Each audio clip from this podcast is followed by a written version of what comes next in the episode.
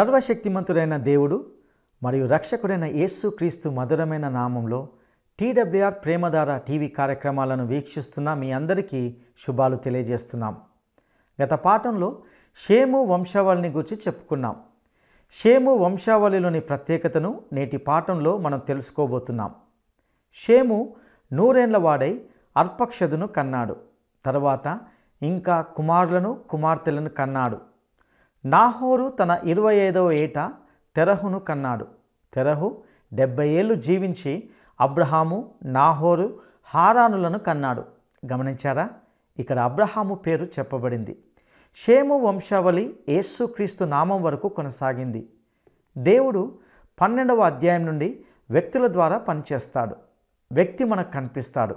అతని ద్వారా ఒక జాతి ఆవిర్భవించబోతూ ఉన్నది విశ్వాసం అంటే ఏంటి? విశ్వసించడం మేలా అనేది తెలుసుకోవడానికి అబ్రహాము జీవితాన్ని దేవుడు మన ముందుంచాడు. అబ్రహాము ద్వారా దేవుడు తన ఉద్దేశాన్ని నెరవేర్చగోరి అతని జాతిని లోకానికి తనకు సాక్షార్థంగా ఏర్పాటు చేసుకున్నాడు. ఇక ఇందులోని ఆధ్యాత్మిక సత్యాలను నేటి పాఠంలో తెలుసుకోవడానికి సిద్ధపడదామా?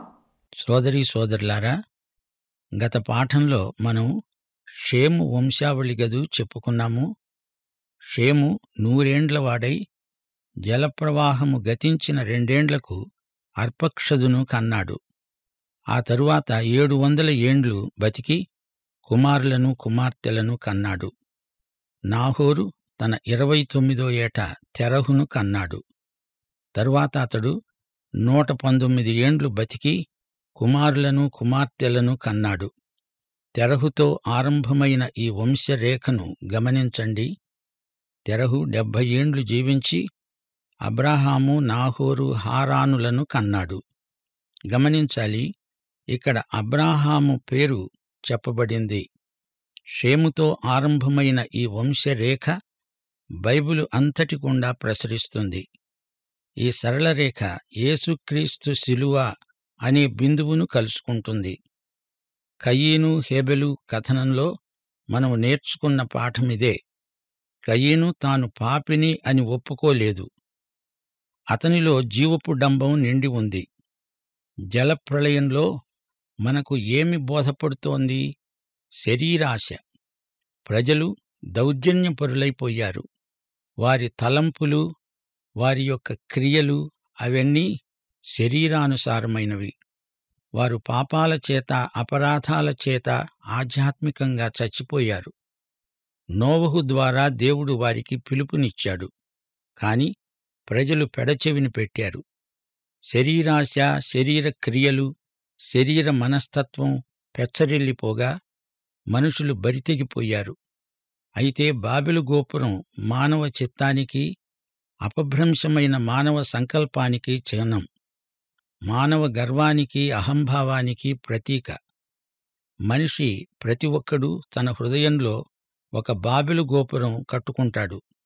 అనగా దేవునికి తిరుగుబాటు మనస్తత్వం మనిషిలో దోబూచులాడుతూ ఉంది.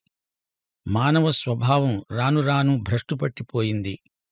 బాబెలు గోపుర సంస్కృతి దేవ విరోధ వైఖరి.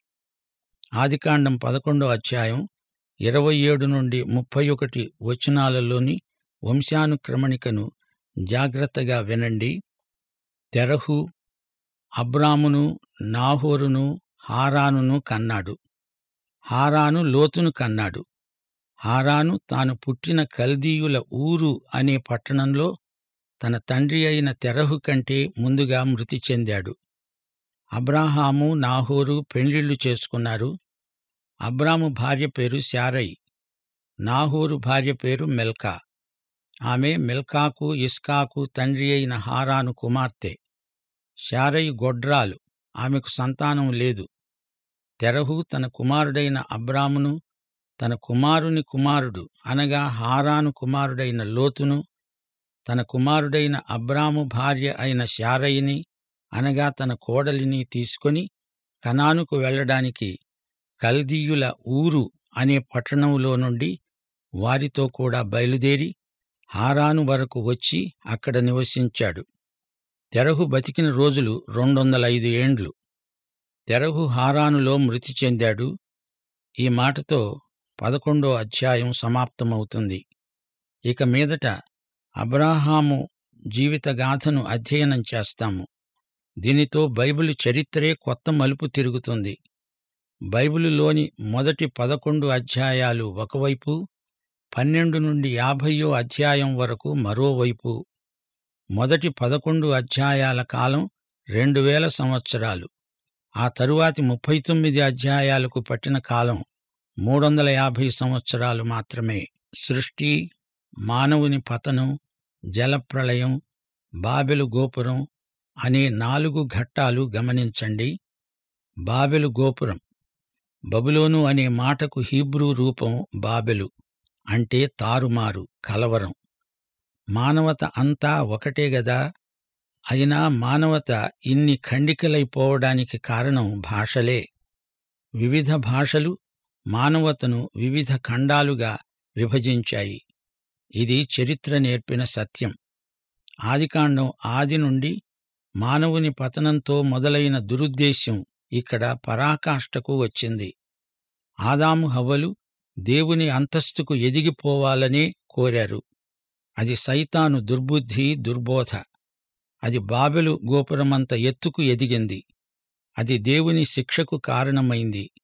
భాషల తారుమారు. భూగోళమంతా భాషల గందరగోళమైంది. ఇప్పుడు పన్నెండో అధ్యాయం వినండి.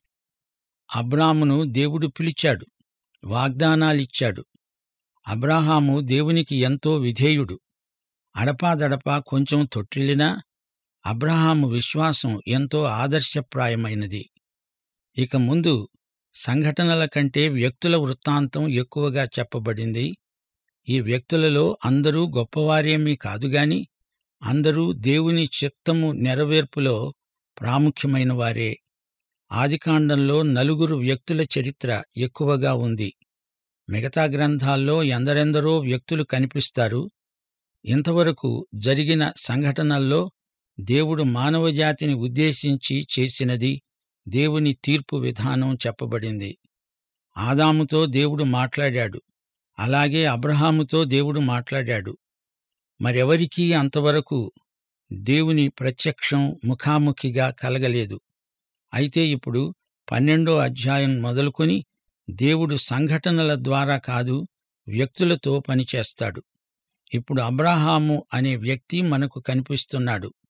అతని ద్వారా ఒక గొప్ప జాతి ఆవిర్భవించబోతున్నది. అబ్రాము విశ్వాసవీరుడు. ఆ తరువాత అతని కుమారుడు ఇస్సాకు ప్రియకుమారుడు. అతని తరువాత యాకోబు. దేవుడు ఏర్పరుచుకున్నవాడు తండ్రి క్రమశిక్షణలో అనగా దేవుని క్రమశిక్షణలో రూపొందిన సేవకుడు. ఆ పిమ్మట యోసేపు ఎంతో శ్రమబాధితుడు. చివరికి ఉన్నతమైన పదవికి హెచ్చింపబడిన వ్యక్తి. దేవుని వాక్యం మనకు సరిగా అర్థం కావాలంటే ఈ నలుగురు గోత్రకర్తలను గురించి పూర్తిగా తెలుసుకుని ఉండాలి. ఆదికాండంలో వీరి జీవిత చరిత్రలలోని ప్రాముఖ్యమైన ఘట్టాలు మనకు పరిచయం చేయబడతాయి. మానవుడు పతనమయ్యాక కయ్యను చేసిన పాపాన్ని చూచాము. కయ్యను పాపమేమిటి గర్వం. తానేమీ పాపిని కానని అందుకే మంచి కానుక తెచ్చి దేవునికి ఇస్తున్నానని బుకాయించాడు. అదే అతని పాపం. అతడు తెచ్చిన అర్పణ దేవుడు తిరస్కరించి హేబెలు అర్పణను అంగీకరించాడు. దాన్ని బట్టి ఉక్రోషంతో తన సోదరుణ్ణి హత్య చేశాడు కయ్యను. దీనికంతటికీ మూలకారణం కయ్యనులోని అహంకారం గర్వం. అసలు సైతాను గర్వానికి పెట్టింది పేరు. గర్వం మానసికమైన పాపం. ఆ తరువాత జలప్రళయం వచ్చింది. మానవుల హృదయములలోని తలంపులలోని ఊహలన్నీ శరీరానుసారమైనవే. శరీరానుసారమైన మనస్సు దేవునికి విరోధం. నోవహును అతని కుటుంబమును తప్పించి దేవుడు సమస్త మానవతపైకి తీర్పును పంపాడు. మరో తరం గడిచే వరకు దేవుడు కనిపెట్టి ఉంటే ఈ కుటుంబం కూడా మిగిలి ఉండేది కాదు. అప్పటికీ దేవుడు ఎంతో దీర్ఘశాంతం కనపరిచాడు.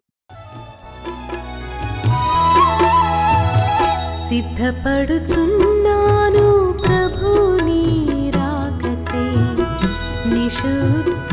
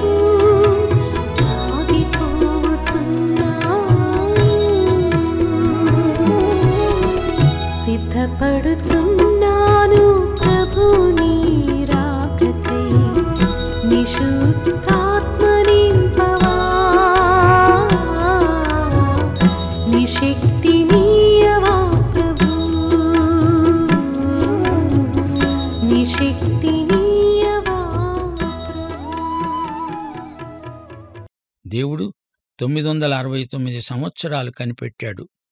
మెతుషెల గతించే వరకు దేవుడు దీర్ఘశాంతంతో కనిపెట్టి చూచాడు. అంతకాలము ప్రజలలో పరివర్తన వస్తుందేమో అని దేవుడు నిరీక్షించాడు. అలాగా ప్రజలు దేవుని చిత్తానికి తిరుగుబాటు చేస్తూనే ఉన్నారు. ఆ తరువాత మరో తీర్పు రానే వచ్చింది. ఎంతకు మనుషులు మారరు. దేవుని వైపునకు ఎవరూ తిరగరు అని బాబెలు గోపురం తీర్పు విస్పష్టం చేసింది. ఆ తరువాత దేవుడు ఒక మనుష్యుని వైపు తన దృష్టి సారించాడు. ఆ వ్యక్తి ద్వారా దేవుడు ఒక జాతిని ఉనికిలోకి తెచ్చాడు. ఆ జాతికి దేవుడు తన ప్రత్యక్షతలను అనుగ్రహించాడు. ఆ జాతి ద్వారానే మెస్సియా యేసుక్రీస్తు రావటం జరిగింది. దేవుడు ఏర్పరుచుకున్న ఏకైక మార్గమిది దేవుని పద్ధతి మానవత శ్రేయస్సు దృష్ట్యా శ్రేష్టమైనది. అబ్రహాము సౌశీల్యం ఉన్నత నైతిక ప్రమాణానికి చెందినది. అబ్రాహాము మానవ చరిత్రలో అలనాటి ప్రజల్లో ఎంతో గొప్ప వ్యక్తి ప్రసిద్ధి చెందిన వ్యక్తి. ఇతన్ని గురించి విననివారు నాడు నేడు ఎవ్వరూ ఉండరు. యూదా ఇస్లాం క్రైస్తవ మతాలలో అబ్రాహాము పేరు చిరపరిచితమైనది. విద్యావిహీనులు విద్యావంతులు అందరికీ అబ్రాహాము పేరు తెలుసు అంటే అతడు విశ్వవిఖ్యాతి చెందినవాడు గొప్పవాడు. అతడు గొప్ప దాత కూడా. అతని సౌశీల్య సంపద అతి ప్రశంసనీయమైనది. లోతుతో వివాదం కలిగినప్పుడు అతని దాతృత్వం రుజువైంది. నీకు కావలసింది కావలసినంత తీసుకో మిగిలిందే నేను తీసుకుంటాను అన్నాడు. ఇంత గొప్ప దానశీలురు ఎంతమంది ఉన్నారు చెప్పండి? నేనే కావలసిందంతా తీసుకొని మిగిలిందే నీకిస్తా అనేవారు ఎక్కువగా ఉన్న ఈ రోజుల్లో అబ్రహామంతటి వితరణశీలురు ఎందరు? అసలున్నారా అనిపిస్తుంది గదూ? సుధముగుమ్మర్రా రాజులు వచ్చి కొల్లగొట్టినదంతా ఇచ్చేస్తాము తీసుకో అంటే అందులో నూలు పోగు కూడా నాకు అక్కర్లేదు అన్నాడు అబ్రహాము. అబ్రాహాము దేవునికి చెందిన వ్యక్తి. దేవుడు తనను ధనవంతుణ్ణి చేయాలిగాని వీరువారు చేసేదేమిటి? అనే విశ్వాసం అతనికుంది. అబ్రహాము ఆ కాలానికి దేవుడు నిర్ణయించి నియమించిన అసాధారణ వ్యక్తి. అప్పటికి అతడు దేవుని ఏకైక సాధనం. అతడు మనోవాక్కాయ క్రియల చేత దేవుని మనిషి. విశ్వాసమంటే ఏమిటో నేర్పడానికి అబ్రాహాము జీవితాన్ని మన ముందుంచాడు దేవుడు. అతని గొప్పదనాన్ని ఒక్క మాటలో చెప్పవచ్చు. అబ్రహాము దేవుణ్ణి నమ్మాడు. రోమాపత్రిక నాలుగో అధ్యాయం మూడో వచనం అబ్రహాము సౌశీల్యాన్ని క్లుప్తంగా చెప్పేస్తుంది. అబ్రహాము దేవుణ్ణి నమ్మాడు అది అతనికి నీతిగా పరిగణించబడింది. దేవుడు అబ్రహాముకు ఏడుసార్లు ప్రత్యక్షమయ్యాడు. ప్రతిసారీ అబ్రహాము విశ్వాసం వృద్ధి అవుతూ వచ్చింది. అబ్రహాము పరిపూర్ణుడు అనుకోకండి. దేవుడు అబ్రహాముకు నాలుగు సార్లు పరీక్షలు పెట్టాడు. ప్రతిసారి అబ్రహాము కొంచెంలో తప్పిపోతూ వచ్చాడు. పడిపోయినా లేచి దులుపుకొని సీమోను పేతురులాగా మళ్ళీ విశ్వాసపథంలో అధికతరమైన ఉత్సాహంతో పయనించాడు. దేవుడు కూడా నీ హృదయాన్ని ఈ క్షణంలో స్పృశిస్తే నీ జీవితానికి ఆయన స్పర్శ ప్రాప్తిస్తే నీవు విశ్వాస పంథాలో పయనించగలవు. కాలుజారి పడినా తిరిగి లేస్తావు. చక్కగా నడుస్తావు. విశ్వాసము చేత నీతిమంతుడవని దేవుని చేత అనిపించుకుంటావు. ఈ వాస్తవాన్ని అబ్రహాము జీవితంలో అడుగడుగునా మనం చూడగలం. దేవుడు అబ్రహాముకు ఇచ్చిన వాగ్దానం మూడు విధాల ముఖ్యమైంది. యహోవా అబ్రాముతో అన్నాడు నీవు లేచి నీ దేశము నుండి నీ బంధువుల వద్ద నుండి నీ తండ్రి ఇంటి నుండి బయలుదేరి నేను నీకు చూపించే దేశానికి వెళ్ళు. నిన్ను గొప్ప జనముగా చేసి నిన్ను ఆశీర్వదించి నీ నామమును గొప్ప చేస్తాను. నీవు ఆశీర్వాదమై ఉంటావు. నిన్ను ఆశీర్వదించే వారిని ఆశీర్వదిస్తాను. నిన్ను దూషించే వారిని శపిస్తాను. భూమి యొక్క సమస్త వంశములు నీయందు ఆశీర్వదించబడతాయి. మొదటి వాగ్దానం భూమి. నేను నీకు చూపించే దేశం భూమి. అక్కడికి నీవు వెళ్ళు. రెండో వాగ్దానం జాతి. నేను నిన్ను ఒక జాతిగా జనముగా చేస్తాను. నిన్ను దీవిస్తాను. నీ పేరు గొప్పది అయ్యేట్లు చేస్తాను అన్నాడు దేవుడు. నిన్ను దీవించేవారికి దీవెన నిన్ను శపించేవారికి శాపం. ఇక మూడో వాగ్దానం. నీ యందు సమస్త వంశములు ఆశీర్వదించబడతాయి. ఈ విధంగా త్రివిధమైన వాగ్దానాలు దేవుడు అబ్రాహాముకిచ్చాడు. ఈ ఆశీర్వాదాలన్నీ నెరవేరాయా? అవును. అబ్రహామును దేవుడు ఒక గొప్ప జాతిగా రూపొందించాడు. యూదజాతి గొప్ప జాతి. భూమిలోని సమస్త వంశములు ఆశీర్వదించబడతాయి అన్నాడు గదా? అంటే యేసుక్రీస్తు ద్వారా అబ్రహాము లోకములోని వంశాలన్నిటికీ ఆశీర్వాదమయ్యాడు. దేవుని వాక్యమంతా మనకు అబ్రహాము ద్వారానే వచ్చింది. అయితే మొదటి వాగ్దానం మాటేమిటి? ఈ భూమిని ఈ దేశాన్ని మీకిస్తాను అన్నాడు కదా ఈ వాగ్దానం ఇంకా నెరవేరలేదు. ఆ భూమిని పాలస్తీనాను ఇంకా పూర్తిగా ఆక్రమించుకొని ఉండలేదు. ఇస్తానన్నాడు ఇచ్చి తీర్తాడు ఇది నిజం. త్వరలోనే అది జరగబోతోంది. తూర్పున యూఫ్రటీసు ఉత్తరాన హిత్తియ జాతి దక్షిణాన ఈజిప్టు నది ఈ ఎల్లల మధ్య భూభాగాన్ని దేవుడు తన ప్రజలకు వాగ్దానం చేశాడు. ఇది పూర్తిగా నెరవేరుతుంది. అయితే దేవుడు విధించిన నిబంధనల ప్రకారమే అది జరుగుతుంది.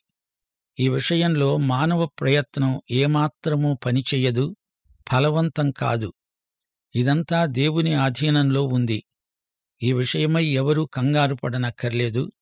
దేవుడు చేసిన ఈ మూడు నిబంధనల దృష్ట్యా అబ్రాహాము ఏమి చేశాడు? ఎలా వ్యవహరించాడు? పన్నెండో అధ్యాయం మొదటి వచనంలో యహోవా అబ్రహాముతో మాట్లాడాడు. కల్దీయుల ఊరు అనే ప్రదేశంలో ఉండగా దేవుడు అబ్రాహామును పిలిచాడు.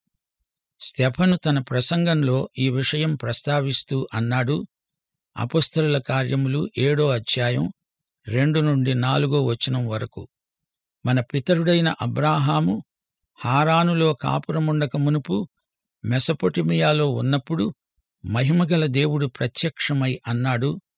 నీవు నీ దేశమును నీ స్వజనమును విడిచి బయలుదేరి నేను నీకు చూపించబోయే దేశానికి రా. అప్పుడతడు కల్దీయుల దేశాన్ని విడిచి పోయి హారానులో కాపురమున్నాడు. అతని తండ్రి చనిపోయిన తరువాత అక్కడి నుండి మీరిప్పుడు కాపురమున్న ఈ దేశమందు నివసించటానికి దేవుడతణ్ణి తీసుకొని వచ్చాడు. అబ్రహాము దేవుని పిలుపునకు విధేయుడయ్యాడు. తన తండ్రి ఇంటిని అతని వృత్తి వ్యాపారాన్ని ఊరు ప్రాంతమందలి నాగరికతను అన్నీ విడిచిపెట్టి తాను ఎక్కడికి వెళ్ళుతున్నాడో తెలియకుండానే బయలుదేరి వెళ్ళాడు. అయితే అబ్రాహాము చూపిన విధేయత సంపూర్ణమైనది కాదు. తన తండ్రి అయిన తెరహును వెంటబెట్టుకు వెళ్ళాడు. దేవుడు ఏమన్నాడు? నీ తండ్రి ఇంటిని విడిచిపెట్టు అంటే తండ్రిని తీసుకువెళ్ళమనే కాదు. తన దేశాన్ని బంధువులను బలగాన్ని పూర్తిగా విడిచిపెట్టాలని దేవుని ఆజ్ఞ. యహోషువ ఇరవై నాలుగో అధ్యాయం రెండో వచనం. ఇస్రాయేలీయుల దేవుడైన యహోవా చెబుతున్నాడు ఆదికాలము నుండి మీ పితరులు అనగా అబ్రహాముకు నాహోరుకు తండ్రి అయిన తెరహు కుటుంబీకులు యూప్రటీసు నదికి అవతల నివసించి ఇతర దేవతలను పూజించారు. అబ్రాహాము విగ్రహారాధికుడు. దేవుడు అబ్రాహాము అనే వ్యక్తితో ఒక జాతిని ఏర్పరచి వారి ద్వారా తన సంకల్పాన్ని నెరవేర్చుకోవాలని ఉద్దేశించాడు. దేవుడు పాపిని నాశనం చేయడు పాపాలను పరిహారం చేస్తాడు. అబ్రహామును ఉన్నపాటున వచ్చేయమన్నాడు. అబ్రహాము ద్వారా ఒక గొప్ప జాతి ఆవిర్భవిస్తుంది. దేవుని మహాసంకల్పం ఆదికాండం పదిహేడో అధ్యాయం వరకు ఈ వ్యక్తిని అబ్రాము అంటాము ఆ తరువాత అతడు అబ్రాహాము. యహోవా తనతో చెప్పిన ప్రకారమే అబ్రాము వెళ్ళాడు. లోతు అతనితో కూడా వెళ్ళాడు. అబ్రాము హారాను నుండి బయలుదేరినప్పుడు డెబ్భై ఐదేండ్ల ఈడు గలవాడు. అబ్రాము దేవుని మాటకు విధేయుడయ్యాడు. దేవుడు చెప్పినట్లే చేశాడు. కనాను దేశమును చేరే వరకు దేవుణ్ణి వెంబడించాడు. లోతును తనతో ఎందుకు తీసుకువెళ్ళాడు? బంధువులను విడిచిపెట్టి రమ్మంటే ఈ కొసరును ఎందుకు తీసుకెళ్ళాడు? అది సంపూర్ణ విధేయత అనిపించుకోదు. అందుకే అగచాట్లు వచ్చాయి. దేవుడు చెప్పింది ఏదైనా పూర్తిగా చెయ్యాలి గదా? అబ్రాము తన భార్య అయిన శారయ్యని తన సహోదరుని కుమారుడైన లోతును హారానులో తానును వారును సంపాదించిన యావదాస్తిని వారు సంపాదించిన సమస్తమైన వాటిని తీసుకొని కనాను అనే దేశానికి వెళ్ళడానికి బయలుదేరాడు. తీరా కనాను దేశానికి వచ్చేశాడు. భార్య అయిన శారయ్య అతనితో ఉంది భార్యను తప్పనిసరిగా తీసుకువెళ్ళాలి గదా.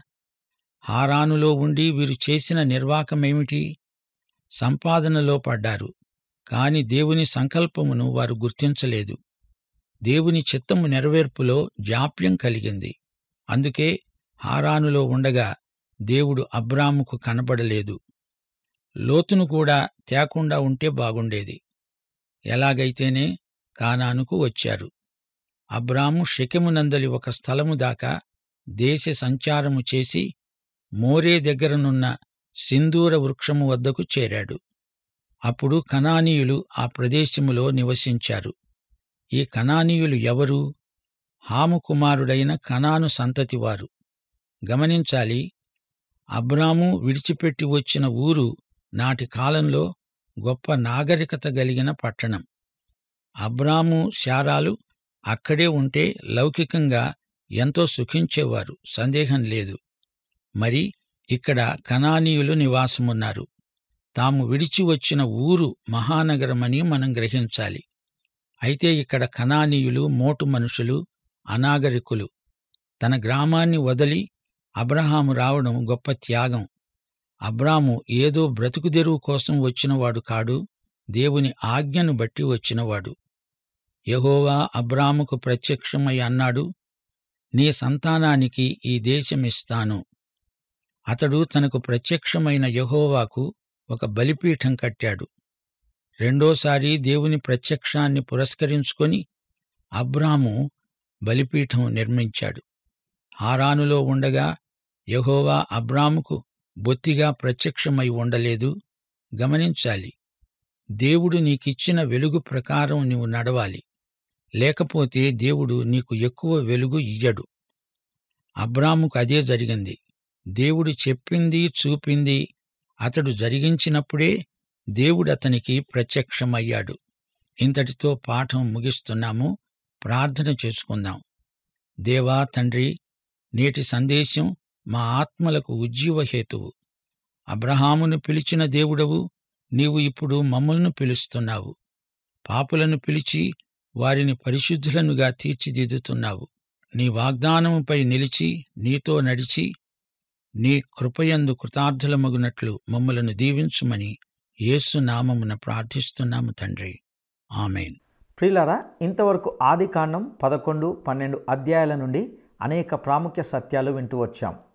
పదకొండు అధ్యాయాల వరకు సంఘటనల ద్వారా దేవుడు పని చేయడం చూస్తూ వచ్చాం. ఇక పన్నెండవ అధ్యాయం నుండి వ్యక్తుల ద్వారా పనిచేయడాన్ని చూస్తాం. ఇక్కడ నుండి అబ్రహాము కుటుంబ వివరాలను చూస్తాం. అబ్రహాము ఆ కాలానికి దేవుడు నియమించిన ఒక అసాధారణమైన వ్యక్తి. అప్పటికతడు దేవుని సాధనం. మనం విశ్వాసాన్ని నేర్చుకోవడానికి దేవుడు అబ్రహామును మన ముందు పెట్టాడు. ఒక్క మాటలు చెప్పాలంటే అతడు దేవుణ్ణి నమ్మాడు.